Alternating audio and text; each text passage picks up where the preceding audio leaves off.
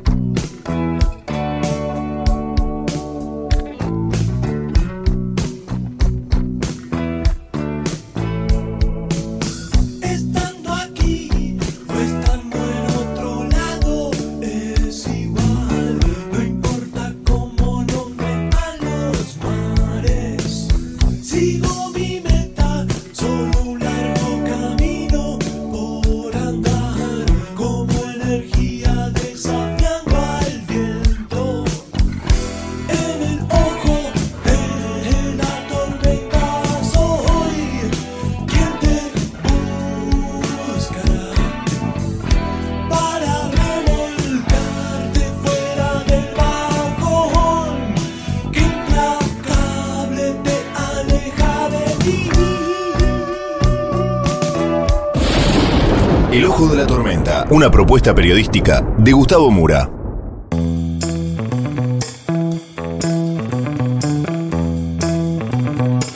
Bienvenidos al Ojo de la Tormenta. La tapa de hoy es Se viene un dólar de cuatro dígitos. Vamos entonces con los temas del día de hoy en este breve sumario.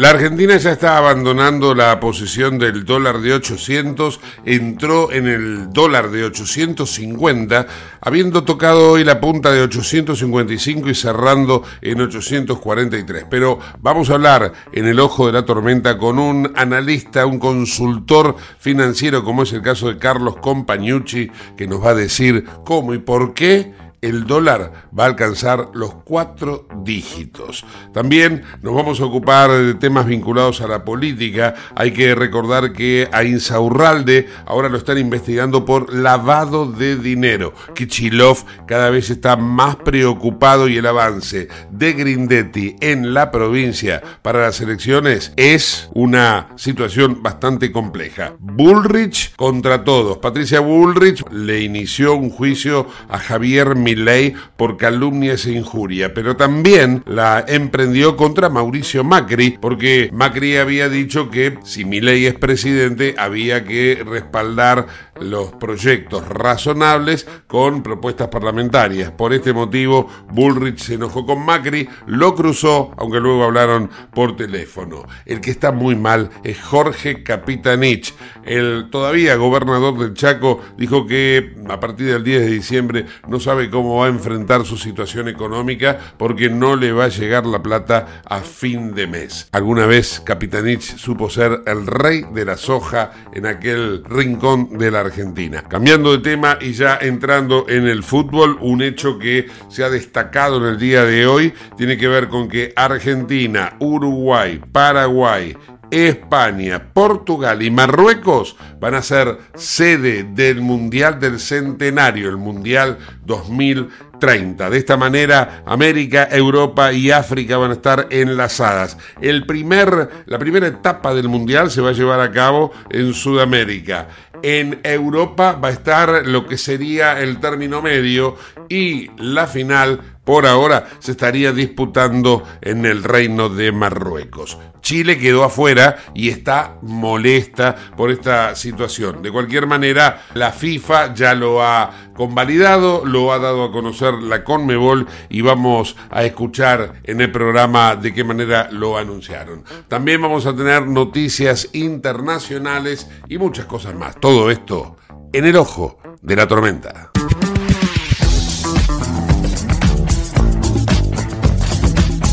Auspicia este programa Autopiezas Pana. Más de 30.000 productos en stock y más de 30 años brindando seguridad para tu vehículo. No te olvides de visitarlos en la web pana.com.ar o llamarlos al 42504220. Autopiezas Pana, tu socio estratégico. Dirección Avenida La Plata 1933, Quilmes Oeste.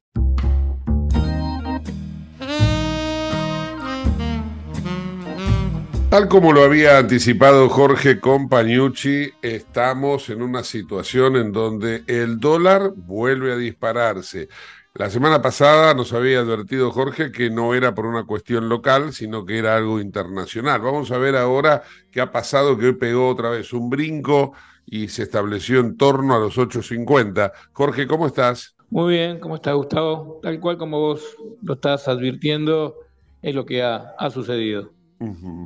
¿Y, qué pasó? ¿Por qué hoy ha pegado este salto? No, eh, veníamos anticipando que íbamos a empezar a tener un frente de baja regional frente al derrumbe de los mercados emergentes. Venimos ya de hace dos semanas consecutivas, con ruedas consecutivas de baja, de fuerte derrumbe de acciones y bonos en mercados emergentes y ese proceso de salida de capitales tras eh, las decisiones con respecto a la Reserva de los Estados Unidos, un nuevo endurecimiento monetario para lo que resta de este año, eh, indudablemente esto gatilló la decisión de salir nuevamente de mercados eh, regionales. Algo parecido como pasaba hacia fines de 1994, cuando comenzó a embrionarse el efecto tequila, que fue la crisis de México, luego de, siete subas consecutivas de tasas. Así que esto que vivimos en el día de hoy en el tipo de cambio es producto de,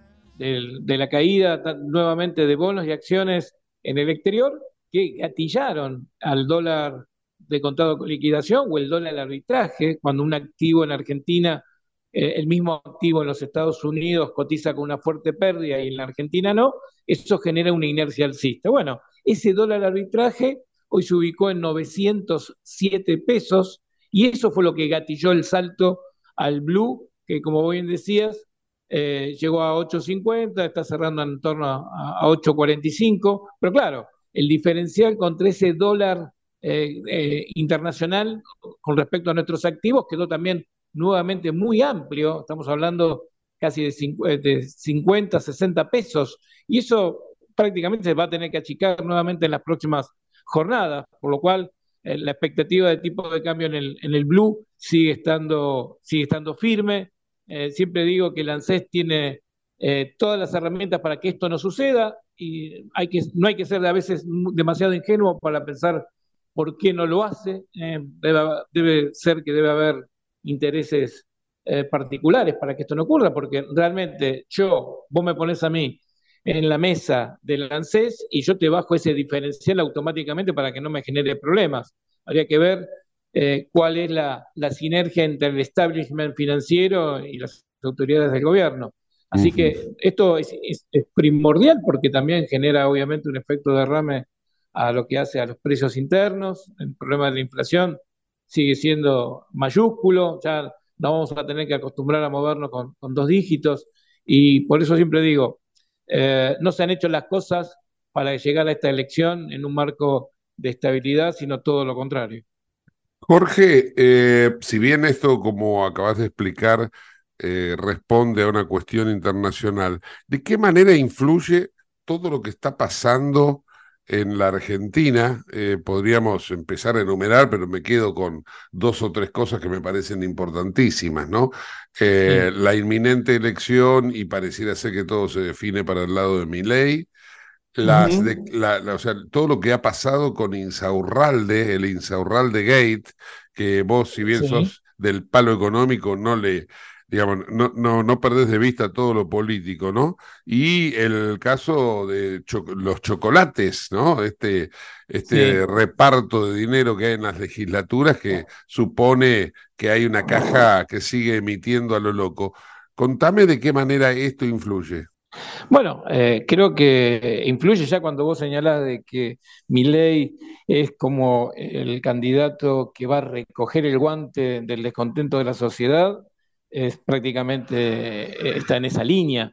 Eh, yo siempre dije que estamos, vamos a llegar, eh, a principio de año decía que vamos a llegar a, las elecciones en medio de la crisis emergente que obviamente va vamos a votar en un marco de tensión y estrés financiero en nuestro país. Pero esa crisis es una crisis de, de, caso terminal. Yo la llamo la crisis 3990, que es la unión de la crisis de 1989 y el 2001, y lo que señalaba que íbamos a encontrar como una característica iba a ser la crisis de la casta. O sea, que este detonante de inflación y por sobre todo de devaluación iba a estar orientado desde la misma casta. Y bueno, esto que ha pasado con Inserval es ni más ni menos que eso.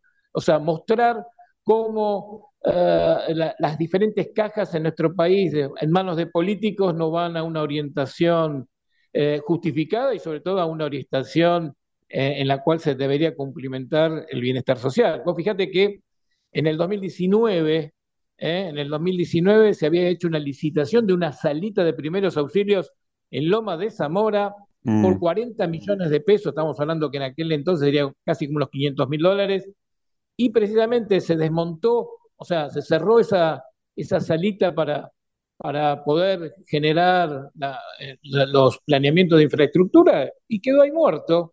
Y el dinero que ya estaba licitado este, desapareció automáticamente. Y entonces, obviamente, eh, hoy por hoy estamos, eh, estamos obligados a pensar, cuando uno emite un voto, a ese tipo de cuestiones. Lo de los chocolates es lo mismo. Entonces, lo que estamos viendo es que la gente ya no cree más en los políticos. Ojo, cuando digo no cree más en los políticos, son eh, fuera de cualquier tipo de, de, bandera partidista. O sea, eh, yo creo que la sociedad, o por lo menos en mi parte, ya no creo más en, en esa línea de, políticos, eh, eh, por lo cual ya es como que es una, una decantación de, votación, de elección tras elección. Yo soy de los, de los que prácticamente no participamos en elecciones porque no creo en el sistema. Jorge, por último, este dólar en 8.50, por poner un sí. número este, arbitrario, ¿no? ¿Vos crees que va a bajar o por el contrario va a seguir escalando? Bueno, como te advertí semanas anteriores, eh, desde el argumento técnico, eh, estamos en una situación similar a la de mediados de julio, cuando el dólar estaba en niveles de 500. En aquel entonces el dólar informal estaba en un, en un proceso de, bande, de banderín, que es cuando después de un gran pico de corrida empieza a flamear, ¿entendés? En un proceso casi lateral, con pequeños sí. serruchitos, y cuando se quiebra ese, esa, esa, figura de, de congestión, bueno, la, el tamaño de la, de la suba anterior se traslada. Bueno, eso fue lo que generó la estampida de cara a las pasos. Esa misma figura la has tenido hace una semana y media atrás, en torno a los 750, por eso yo señalé que producto del shock externo iba a habilitarse esa misma figura y nos iba a, trasladar eh, en las próximas semanas, o sea, puede ser tranquilamente antes de, fin de año, en torno a un objetivo de 1120, entre 1080 y 1120 pesos. Si vos te fijás, si el dólar blue llegara a 1.120 pesos en diciembre, sería ni más ni menos que la inflación de octubre y noviembre para hacia adelante en torno a, a un promedio de un 11%. Entonces, eh, si yo te digo que el dólar puede llegar en diciembre a 1.100 pesos, no te tiene que total, eh, no te tiene que generar ninguna preocupación, porque ya la, la misma inflación corre a esa velocidad. Qué bárbaro. Eh, es tan lógico y razonable lo que decís que asusta, asusta precisamente el hecho de que no nos, no nos demos cuenta de a la, a la velocidad que vamos, porque este es el tema. Estamos yendo en, en un avión supersónico y no nos damos cuenta eh, a la velocidad que estamos este, navegando, ¿no? Lo que pasa que, eh, ya como siempre te digo, este tipo de crisis que estamos desarrollando es una crisis a cuenta gota desde las mismas esferas políticas, tanto de este gobierno como de la administración anterior. O sea, vamos agudizando cada vez más el problema, pero siempre es con una velocidad de gestación a cuenta gotas. Nunca hay un efecto shock. No vivimos en shock todo el tiempo. Entonces vos te vas acostumbrando. Nos acostumbramos al 5 y ahora nos estamos acostumbrando al 10. Entonces, no fue precisamente el 10% el salto de la devaluación que obligó, que fue obligado precisamente el ministro Massa por el Fondo Monetario en torno a un 22% en, en agosto. Es ya otras cuestiones que hacen, si bien a cuestiones internacionales, es también producto de que el gobierno tiene las herramientas para poder frenar todo este tipo de cosas y no pone cartas en el asunto. Y no lo hace. ¿Y, vos qué pensás? ¿Por qué es? Yo creo que, a ver, eh, ningún, yo te podría decir que hay como un, un status quo, un establishment eh, que de toma y daca. O sea, eh, yo diría que acá hay una cuestión fundamental, que es el problema de las LELIC. El problema de las LELIC es una mega recontra burbuja Mm. que la vamos a tener que padecer el año entrante. Ya estamos en una velocidad de, a ver, para darte una idea, el plan Bonex surgió cuando, la, cuando el diferencial, cuando la brecha cambiaria superó el 180%. Hoy estamos hablando de que la brecha cambiaria está en torno a un 140, 145. Mm. Entonces, yo, si vos me querés preguntar, cuando llega a 180, y bueno, el estrés financiero va a, gestar que va a haber una situación delicada al sistema bancario. Entonces, yo lo que digo es, hay, yo creo que un, efecto de entendimiento entre las autoridades y el sistema bancario, porque el sistema bancario también tiene fondos comunes de inversión y si el, y si el gobierno saliera a frenar el tipo de la corrida cambiaria, eso te obligaría a que sería aún mayor el detrimento de los precios de las acciones y de los bonos. Entonces, eh, creo que es como una repartija. Tratemos de llegar a, una nueva elección y que después, bueno, que se encargue el flamante presidente electo mm. de los problemas que tenemos hacia adelante. Eh, yo creo que esta, esta situación, eh, Gustavo, la hemos vivido, yo que soy del, palo del mercado, es prácticamente ya está preestablecido eh, según, la, según el, gobierno de turno. O sea, esto lo vimos tranquilamente también con Macri y tampoco se hizo nada. Entonces, yo creo que hay fuerzas importantes del mismo establishment para que, para que no ocurra. Vamos a ver si, si, si, si, las chances de mi ley son las, las, que nos, nos lleva a que sea electo, si puede romper con ese status quo. Yo lo dudo. Yo por ahora Creo que mi ley simplemente está capitalizando eh, el descontento de la sociedad y tengo muchos oscuros en cuanto a su plan de gobierno. ¿no? O sea, pero claro, como es alguien nuevo en el sistema eh, y no tiene archivo, no tiene historia, bueno, si yo tengo que elegir entre tres candidatos, donde los dos eh, que son los más populares, podemos decir hasta al momento de esta elección, eh, ya hicieron de todo sus partidos y así no fue, bueno, tiene, tiene el, eh, por lo menos mi ley tiene eh, la, la, prueba hacia adelante de ver qué es lo que nos puede ofrecer. Pero bueno, te digo, estamos llegando a un punto de esta crisis que si bien yo te la puedo plasmar en cuanto a mi visión de, de mercado y de, y, de las expectativas de la economía, la sociedad no está preparada. Seguimos estando, como vos decís, en ese acostumbramiento que tal vez eh, nuestros padres eh, en, la década del 80 te podrían eh, estar mucho más despiertos porque en aquel momento había otra, otra actividad, una mayor libertad financiera y hoy por hoy te podría decir que hay mucho control y ese control, si bien es saludable en algunos aspectos, para que las cosas no se desmadren, nos puede llevar a ganar tiempo. Pero claro, hemos visto en los últimos años que ese ganar tiempo se licúa en nuestros en nuestras manos. O sea, se gana tiempo innecesariamente. Ya hicimos 6, 7, dólar soja, dólar vaca, mm. vaca muerta, dólar... O sea, podemos inventar lo que vos quieras y simplemente es ganar un tiempito, pero no cambia de raíz el, desenlace que lamentablemente va a ser doloroso. Y lo peor de todo, fíjate, el valor del dólar te establece que o justifica a los que dicen me voy a refugiar en el dólar. Porque finalmente después tienen razón. Dicen, viste, si no me hubiera refugiado en el dólar, hoy tendría la mitad de lo que tenía en junio. Sí, igual de todas maneras yo te diría que eh, mi recomendación del año no fue el dólar, sino precisamente mercaderías.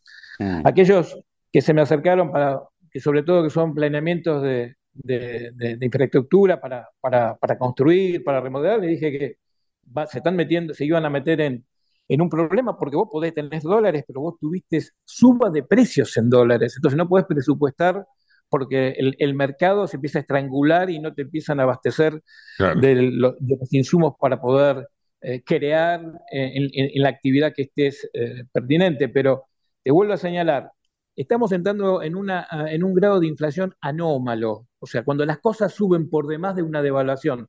Parecería ser, o sea, de 800 a 850, estás hablando de un 6%, pero suena más esos 50, esos 50 pesos que el porcentaje en sí. Entonces tiene como un efecto lupa.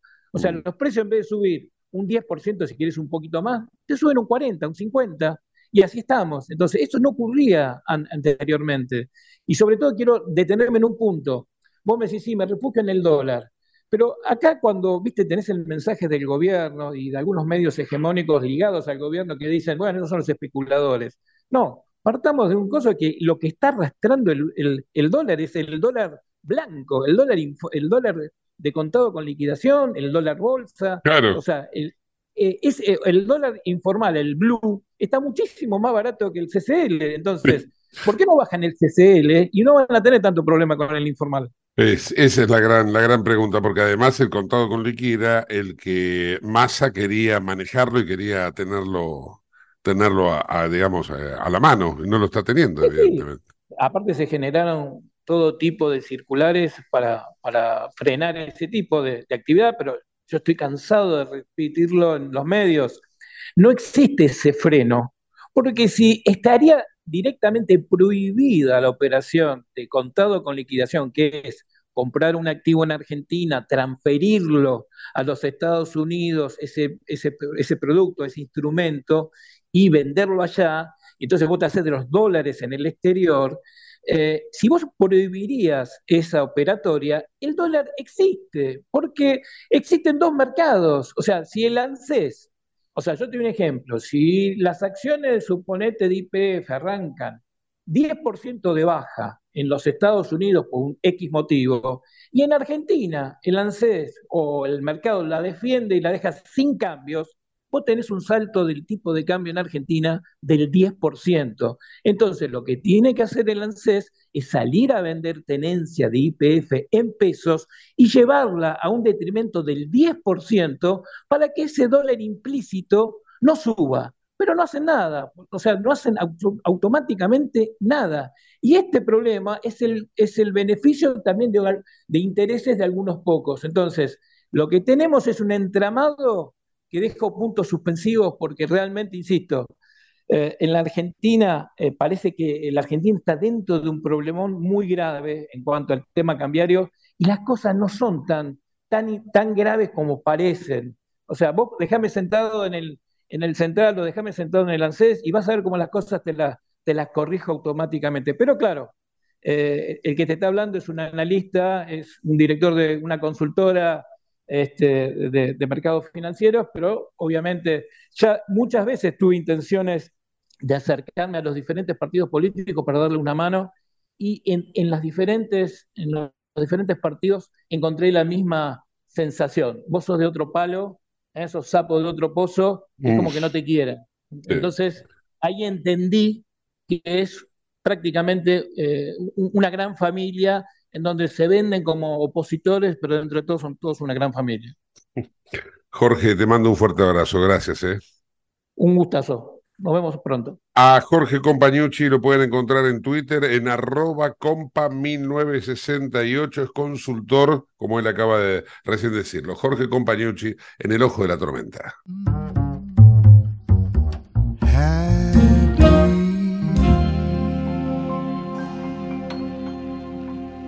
En Lubestop Banfield te revisamos el auto y le hacemos el cambio de aceite y filtros en media hora. Lubestop Banfield es un lubricentro integral donde también podés cambiar las pastillas de freno de tu vehículo. Lubestop está en el SINA 471 Banfield. Y si no podés traer el auto, te hacemos el servicio a domicilio. Instagram y Facebook, Lubestop Banfield. Ahora vamos a hacer una breve pausa y continuamos con el ojo de la tormenta. No te vayas. En el ojo de la tormenta yace un niño asustado.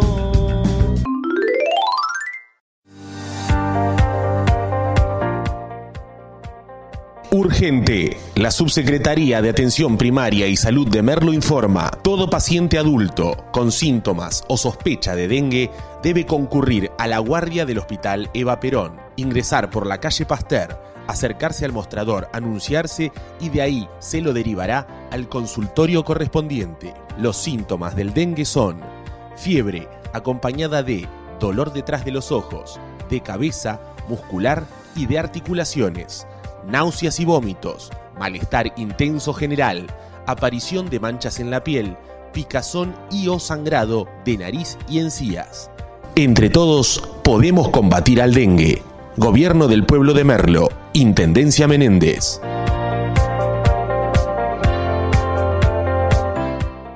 En Lanús tenemos actitud verde. Estamos recuperando 25 plazas y parques del municipio, con nuevos espacios verdes, estaciones de juegos para chicos y mayor seguridad para nuestros vecinos. Informate en lanús.gov.ar.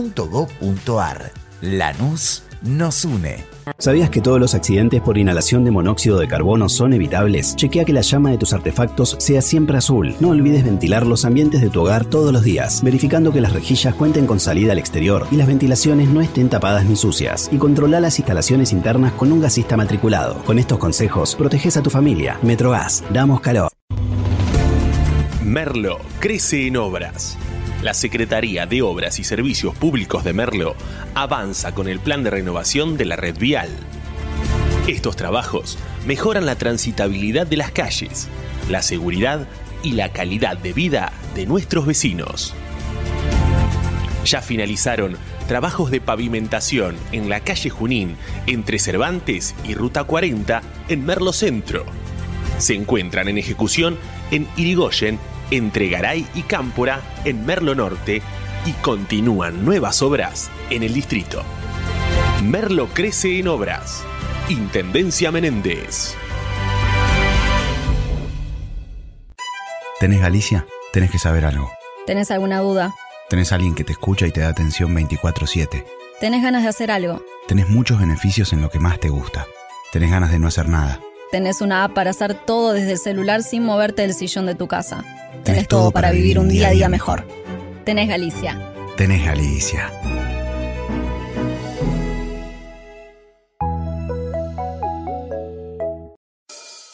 En el ojo de la tormenta se suspira la verdad. En el ojo de la tormenta es momento de bailar. Ya tu alma vuela libre, esperando el huracán. Dime algo que me rompa,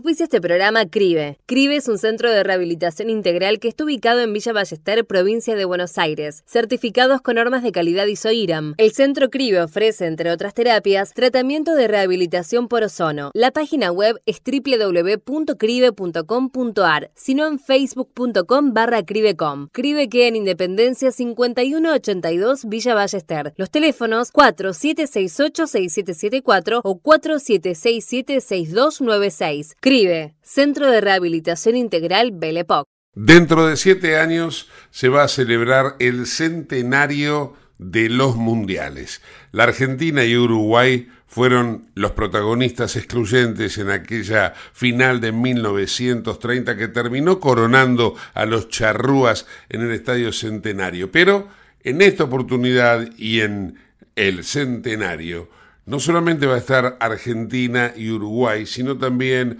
Paraguay, España, Portugal y Marruecos. Un hecho sin precedentes en la historia de todos los mundiales porque involucra, además de a seis países, involucra a tres continentes. Alejandro Domínguez, el presidente de la Conmebol, así anunciaba el Mundial 2030. Escuchemos. Quiero felicitar a los presentes miembros del Consejo de la Conmebol y también algunos, en el caso de Nacho, eh, miembro del Consejo de la FIFA, por este excelente trabajo hecho, esta ardua gestión que se vino haciendo desde hace mucho tiempo, que no se originó con nosotros, que hubo pioneros que, que también creyeron que tal vez hoy no están, pero uno no puede no recordarlos. Hay que honrar la memoria.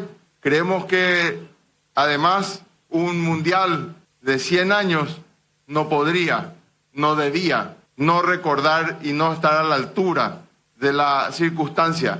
Y así lo entendió el Pleno del Consejo de la FIFA. Quiero agradecer al presidente Infantino, quiero agradecer al presidente de la UEFA, Alexander Seferín, quiero agradecer a mi colega presidente de la Confederación Africana, Patrice Motsepe, y en su conjunto a todo el Consejo de FIFA que hizo posible y que el fútbol hace posible en unir tres continentes para celebrar un aniversario o el centenario de la fiesta y del deporte más lindo que tiene el mundo, que es patrimonio de todos.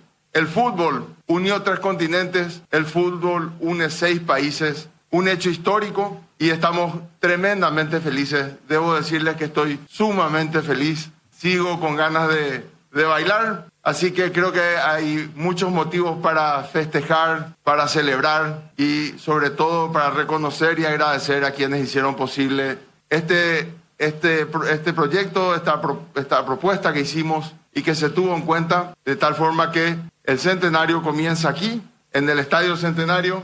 Va a haber un tiempo anterior al partido donde vamos a estar festejando el aniversario tanto en Uruguay como en la Argentina y como en Paraguay. Van a haber tres inauguraciones, no son solamente tres partidos, son tres inauguraciones que se van a hacer en estas sedes, en estos países y también todos los festejos previos. Eh, creo que hay que resaltar, probablemente más detalles eh, va a dar la organización, la propia FIFA, pero es un hecho histórico y Conmebol está feliz. Eh, reitero, estamos honrando la memoria de quienes nos antecedieron y hoy estamos a la altura y agradecer de vuelta esta confianza que nos dio la FIFA y nuestros colegas para un hecho y una fecha histórica. Así que con lo que, o por lo que a mí respecta, felicidades para todas y felicidades para todos, en particular acá para los presentes, para Robert Harrison, para Ignacio Alonso y para el campeón del mundo que nos prestó la copa, Claudio Tapia. Acá también tengo otro campeón del mundo. Así que felices, reiterarles que hoy es un día de fiesta para Conmebol y lo mismo,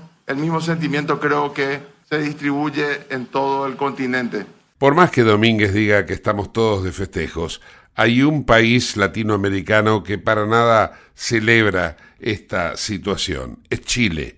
Chile porque consideraba que iba a formar parte de eh, precisamente ese mundial, el mundial 2030, porque se habían barajado muchas alternativas y en una de ellas se lo contemplaba a Chile junto con Argentina, Uruguay y Paraguay quedó afuera y el presidente de la Federación Chilena de Fútbol, bueno, hoy hizo una catarsis pública y a través de comunicados y diferentes expresiones, declaraciones, bueno, dijo que eh, Chile se sentía muy mal por haber quedado afuera. ¿Estás buscando vinos para darte un gusto o para regalar? La Vinoteca Uva Morada Cuenta con una amplia variedad de vinos exclusivos para diferentes ocasiones. Buscala en Instagram, arroba uva morada.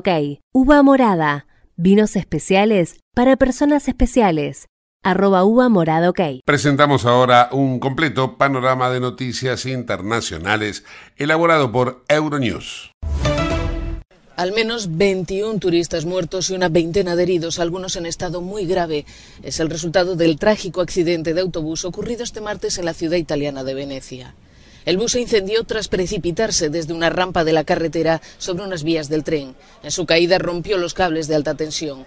Las baterías eléctricas y el metano del vehículo alimentaron las llamas. El autobús se salió de la carretera desde una altura de más de 10 metros. Era un autobús eléctrico. Las baterías salieron ardiendo. Los bomberos encontraron a todas las personas en el autobús envuelto en llamas. Era una situación muy difícil, realmente muy mala. El bus cayó boca abajo, dificultando la salida de los pasajeros. Entre las víctimas hay turistas ucranianos, franceses, alemanes y croatas, también niños. El bus cubría la ruta entre el centro histórico de Venecia y un camping.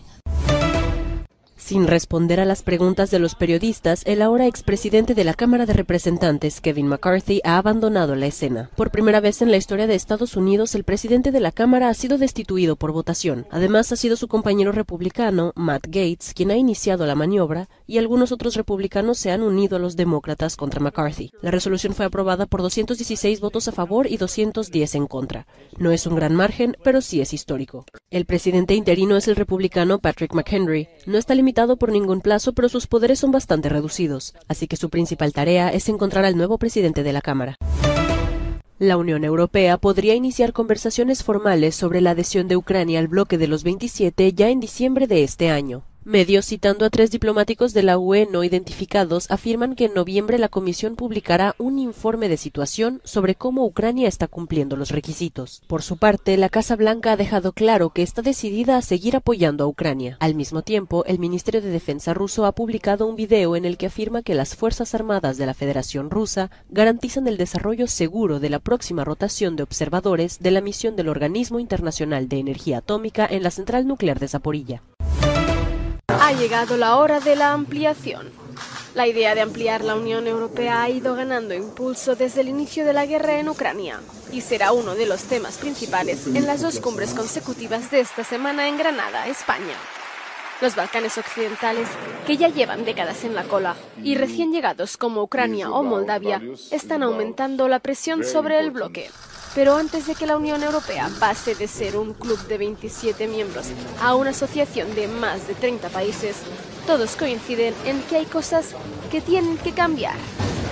Pero además de lo que significará para los países de la Unión Europea dejar entrar a miembros más pobres, Cameron cree que las ampliaciones pasadas perdieron la oportunidad de reformar el actual voto por unanimidad para evitar vetos en temas clave, una idea que también comparten los países más grandes de la Unión Europea. Este es uno de los puntos principales de un nuevo informe sobre ampliación presentado por Francia y Alemania, pero el texto también propone crear diferentes niveles de membresía, pero para este eurodiputado rumano la pertenencia a la Unión debe ser igual para todos. Sea cual sea el resultado en Granada, la adhesión a la Unión Europea es un proceso largo y tedioso especialmente si uno de los países está actualmente luchando en una guerra, lo que significa que igual que la Unión Europea tiene sus deberes, los países candidatos también tienen que empezar con sus reformas. La periodista Marina Ovsianikova, famosa por protestar contra la ofensiva en Ucrania en la televisión estatal rusa, ha sido condenada en otro caso a ocho años y medio de cárcel en rebeldía por criticar al ejército, anunció este miércoles un tribunal ruso. La periodista, que huyó de Rusia hace un año, fue procesada por difundir información falsa sobre las Fuerzas Armadas rusas y ya había sido multada por delitos similares en agosto de 2022. Esta vez fue condenada por manifestarse sola el año pasado con una pancarta contra la ofensiva rusa en Ucrania. Los gobiernos de Austria, Polonia y República Checa anunciaron este martes que aplicarán controles aleatorios en sus respectivos pasos fronterizos con Eslovaquia para limitar el flujo de inmigrantes irregulares y el tráfico de personas. Poco después de este anuncio, agentes de policía checos interceptaron una furgoneta que transportaba más de una docena de migrantes procedentes de Siria. Los agentes de policía empezaron a parar coches a medianoche y los controles continuarán al menos 10 días más, pero su eventual prolongación dependerá de la situación actual. Los controles aleatorios en la frontera checo-eslovaca se centran principalmente en vehículos preseleccionados. Las autoridades y especialistas del Servicio de Policía Exterior buscan combatir e identificar a los contrabandistas. Francia está dispuesta a firmar un acuerdo de suministro de armas con Armenia para garantizar su seguridad. Este fue el mensaje transmitido por la ministra francesa de Asuntos Exteriores durante su visita a Ereván el martes. Catherine Colonna también se reunió con víctimas de quemaduras, heridas al explotar un depósito de gasolina mientras huían de Nagorno-Karabaj. París prometió al gobierno de Ereván apoyo continuo. Aunque Azerbaiyán se ha comprometido a respetar los derechos de los armenios étnicos, la mayoría ha huido de la región por temor a represalias. El primer ministro de Armenia y el presidente de Azerbaiyán se reunirán el jueves en la ciudad española de Granada para intentar allanar el camino hacia un tratado de paz que ponga fin a más de 30 años de conflicto. Irán saca músculo militar con un despliegue masivo de drones durante un simulacro a lo largo del país en el que puso en acción 200 tipos distintos de estos aviones no tripulados. Los drones iraníes AG-136 utilizados por Rusia están dejando una impronta de destrucción en Ucrania. Teherán presentó la semana pasada un nuevo saje de reacción más rápido y difícil de interceptar. Te invitamos a conocer La Pampa, porque creemos en una nueva forma de viajar a un ambiente ideal para estos tiempos. Aire puro, bosques y fauna nativa, gastronomía gourmet, vinos patagónicos, pueblos con historias emocionantes. En La Pampa, seguro te relajás, seguro te emocionás, seguro disfrutás. Viaja seguro, viaja a La Pampa, portal de la Patagonia. Para el cierre musical de hoy, un tema de Brasil Ivette Sangalo con Ven, meu amor.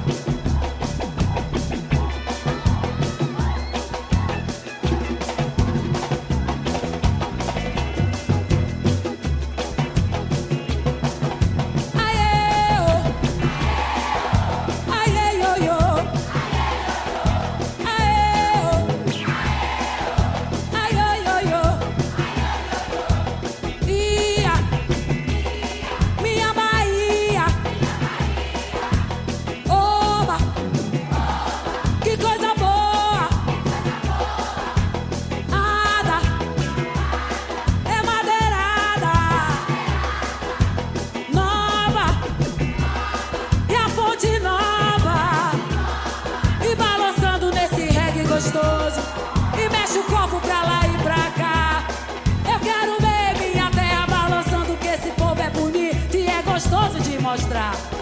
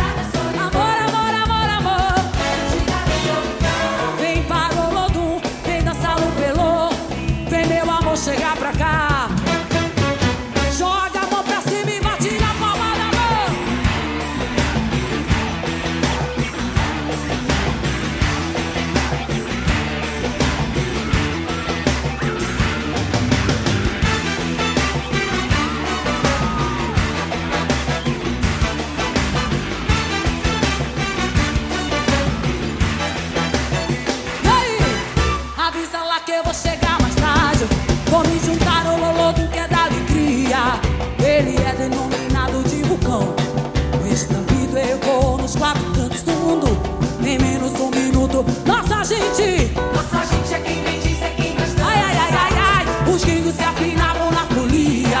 Os deuses embalando todo encanto, toda a dança, rata, plans, tambores.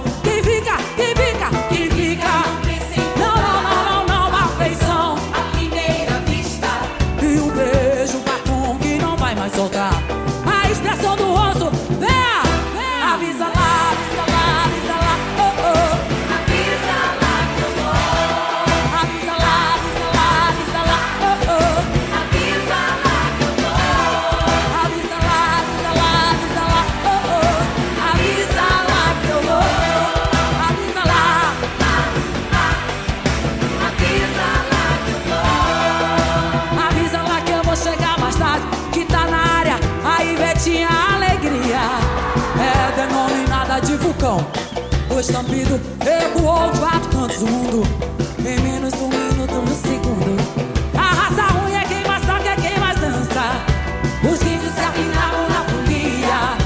Os deuses igualando todo encanto, toda a dança. Rada plans, racacacacacacacá. Quem fica não pensa em voltar. Afeição à primeira vista. O beijo, o batom que não vai mais soltar.